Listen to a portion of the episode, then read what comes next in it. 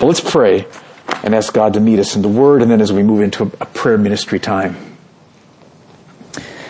First day of this year, Lord, and I, I would guess that, that many, many of us here, we could just really use a fresh touch from you for whatever reasons. Busyness of the season, maybe some worries, maybe some discouragements, whatever it might be. And I, I, pray, Lord, that, that you would help me now to explain about prayer ministry and the laying on of hands, and that then you would move with power as we break into smaller groups and lay hands on each other and pray.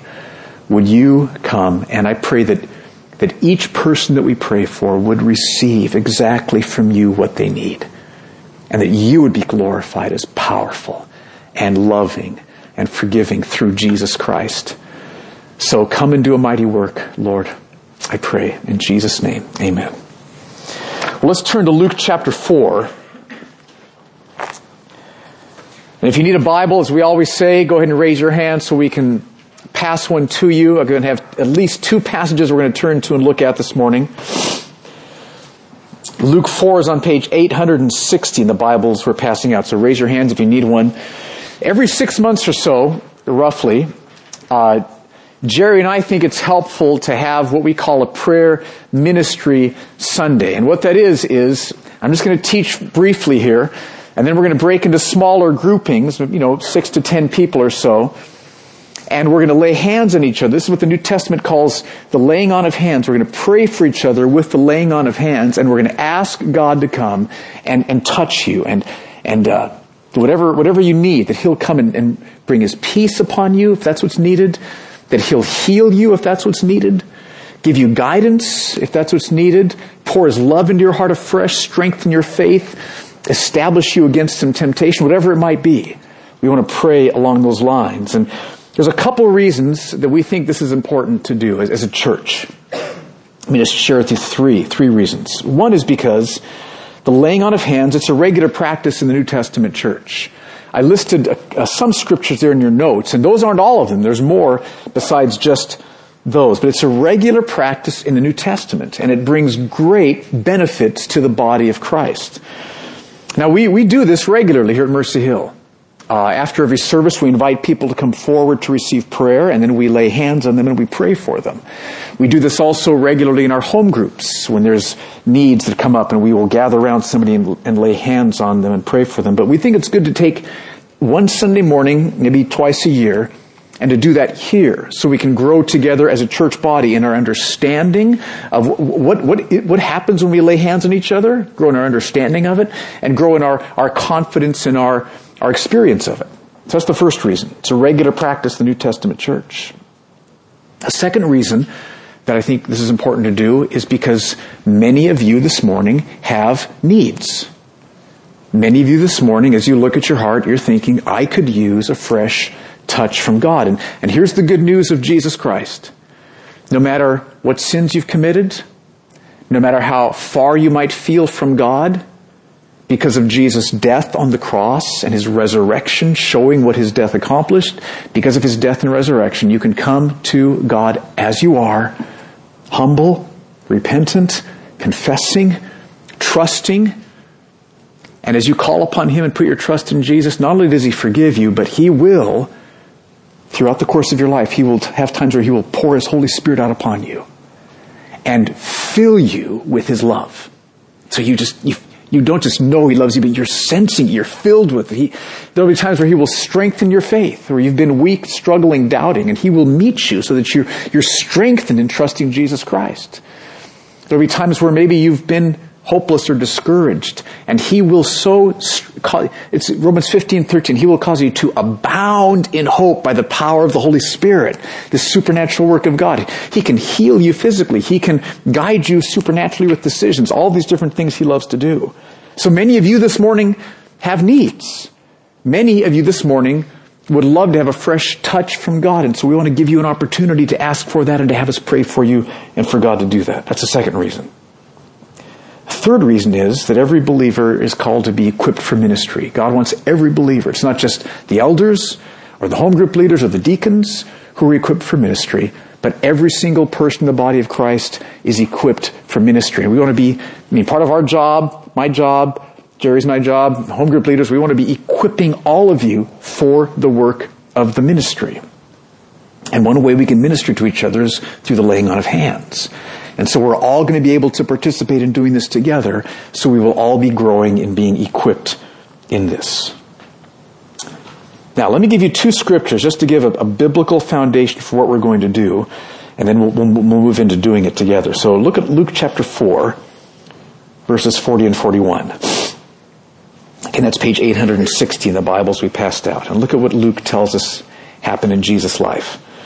Now, when the sun was setting, all those who had any who were sick with various diseases brought them to him.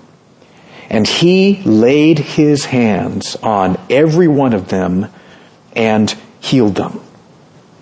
So every, every single sick person, Jesus laid his hands on them and he prayed for them. Every single one. Verse 41, and demons also came out of many, crying, You are the Son of God. But he rebuked them and would not allow them to speak because they knew that he was the Christ. Okay, so one reason we lay hands on each other and pray for each other is because Jesus did. We're following in Jesus' footsteps. He's the Son of God. Here he beautifully shows us God's heart. God loves to heal. We know that every sickness of every believer is going to be healed ultimately, either in this life or the life to come, right? Healing's coming. Jesus shows us this lavish outpouring of God's healing heart. But see, notice when Jesus laid his hands on people and prayed for them, it was, it was because he was asking God to do something supernatural, healing or freeing them from demons in this case. So to lay hands on somebody is a picture that we're asking God through us to specially touch this person here and now. Supernaturally, specially to touch this person right now. Peace, joy, strength, comfort, love, guidance, healing, asking for something to take place right here supernaturally in their, in their lives. Jesus did it. That's was, that was his intention, and so we want to follow in his footsteps and follow his example and do it as well. Okay, second passage. Look at Acts chapter 8, verses 14 through 17. Acts 8, 14 through 17. This is page 916 in the Bibles we passed out. So here we see it's not just Jesus who lays hands on people and prays for them, but here we see it's, it's two of the apostles, so it's broadened out. Acts 8, 14 through 17. Interesting passage here. Now, when the apostles at Jerusalem heard that Samaria, Samaria was a region maybe 20 or 30 miles north of Jerusalem, uh, racially different group of people than the Jewish people in Jerusalem. So when the apostles at Jerusalem heard that Samaria had received the word of God, they sent to them Peter and John, who came down and prayed for them that they might receive the Holy Spirit for he had not yet fallen on any of them, but they had only been baptized in the name of the Lord Jesus. Then they laid their hands on them and they received the Holy Spirit.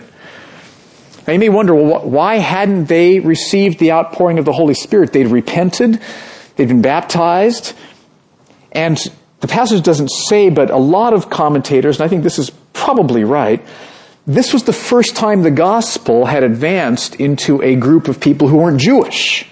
Broadly. The, the Samaritans was, a, was not a Jewish group of people. And I think that God wanted to let the apostles see with their own eyes that non-Jews who put their trust in Jesus receive this precious gift of the Holy Spirit. And so he waited and said, James and John, go down there so they could lay hands on Samaritan people. We're going to lay hands on them. They, are, are, they going to receive the Holy Spirit? They're not Jewish people. Is this going to, whoa, they did, okay. They were filled with God's love. God poured his living water to their hearts. Samaritans were loving Jesus and worshiping Jesus and sensing God's presence. It's happening with people who aren't Jews. So I think that's probably the reason why God had it happen this way with the Samaritans. Because usually God's way is when somebody repents, puts his or her trust in Jesus, at that moment God will pour his love into their hearts. He will pour rivers of living water into their hearts and satisfy their heart souls, heart, heart thirsts and strength, heart thirsts and hungers. Okay. But again, notice the role of the laying on of hands. Verse 17. Then they laid their hands on them and they received the Holy Spirit. So a couple things. One is it's not just Jesus who lays his hands on people. Here it's two the apostles, Peter and John. Now it's also not just apostles. In Acts 9, Ananias lays his hands on Paul, and Paul's healed from his blindness. Remember the road to Damascus and filled with the Holy Spirit. In, um, in Acts 13, prophets and teachers in Antioch lay hands on Paul and Barnabas for a fresh empowering and filling of the Holy Spirit before they send them off on their missionary journey. In 1 Timothy 4 and 2 Timothy, I forget the chapter, the elders in Ephesus lay their hands on Timothy, and God supernaturally imparts a spiritual gift upon Timothy.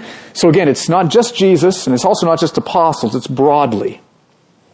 And then notice also that when you lay hands on someone, you're asking for God to specially touch them by the power of His Holy Spirit. That's happening again here.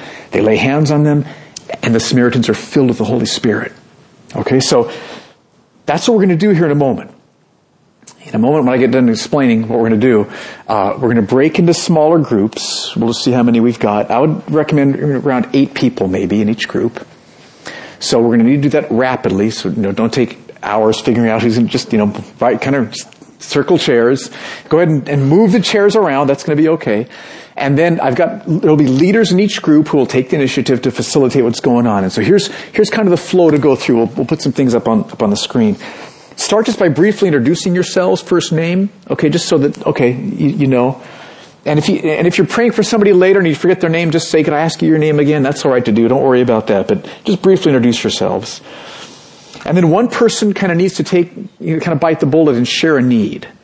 Okay, now, now here's the deal. Every single one of us could use a fresh touch from God this morning. Right? Every, every one of us could. Because I don't want you thinking, well, you know, mine's not big enough or my need isn't, you know, you know, I know we're all so polite and that's a good thing. You know, you want somebody else to go first. But if like, you know, five seconds goes by and nobody else has, then you, then it's your turn.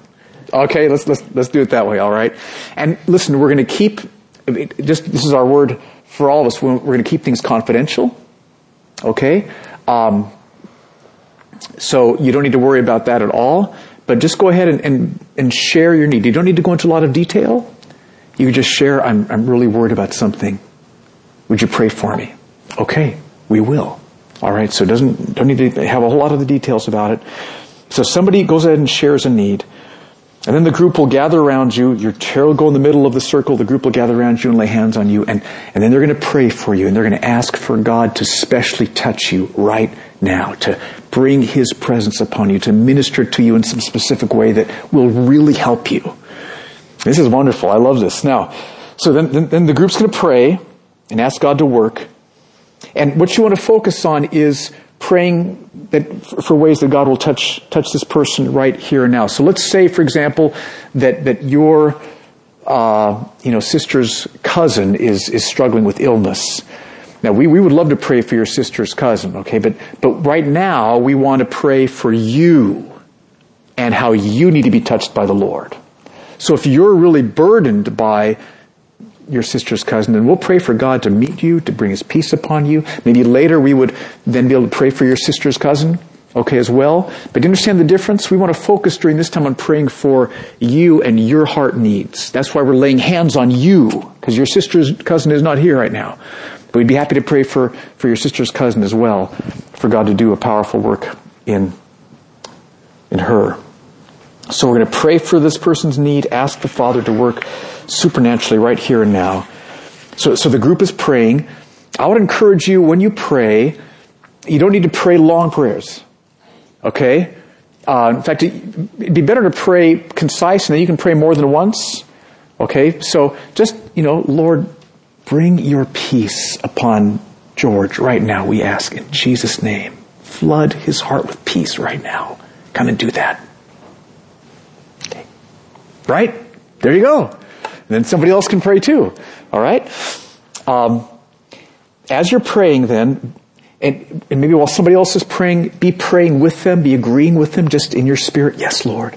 Because there is, the Lord in His grace has chosen to have group prayer stir His heart even more to work, right? I understand there's mystery to that, but that's how God has chosen. So, so, so be agreeing and then also be, be praying, Lord, what, what do you want me to pray?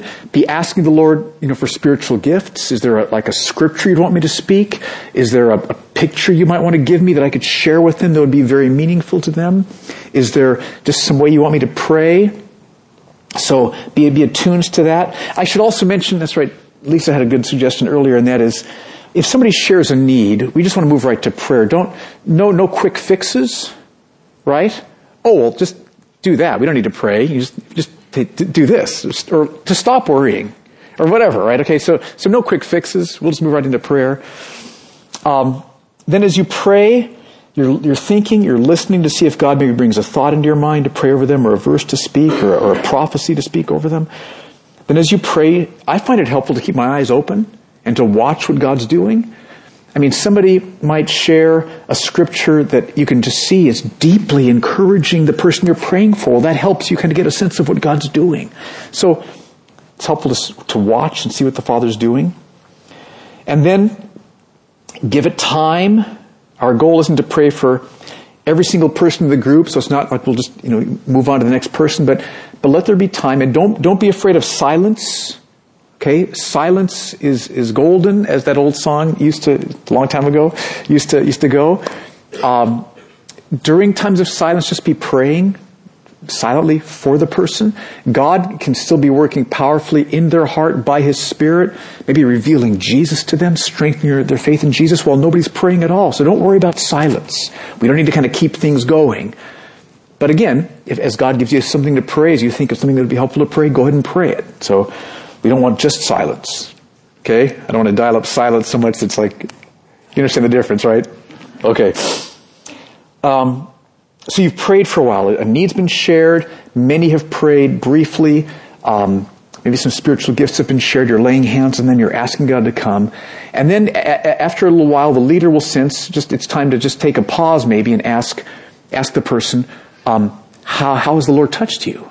What have you experienced the Holy Spirit doing in your heart and just to ask for that. Now, now when you're asked that question, please don't feel like you need to have some big amazing answer. If your answer is, well, nothing yet, that's okay. Alright? So please don't feel any pressure at all. This is time for God to work. If He's not working, then He will be working. But we find it helpful to ask and just say, what's the Lord doing? Because you may say, well, He's just flooding my heart with peace right now. Or I've, I've just, I've got the answer for this question I was wondering about. Or He's bringing this scripture to my mind and really ministering to me through it or whatever it might be. So be totally honest though, okay? We don't believe, we don't want any hype, no pressure. God's gonna work and we're just gonna report what He does. So ask what the Father did, and then you can either stop praying for them or, or, uh, or move on to somebody else, or you can pray for them again. Then, when we're, then, then when you're done with that person, you go on to the next person, and we'll probably have time for a couple, I hope, in each group.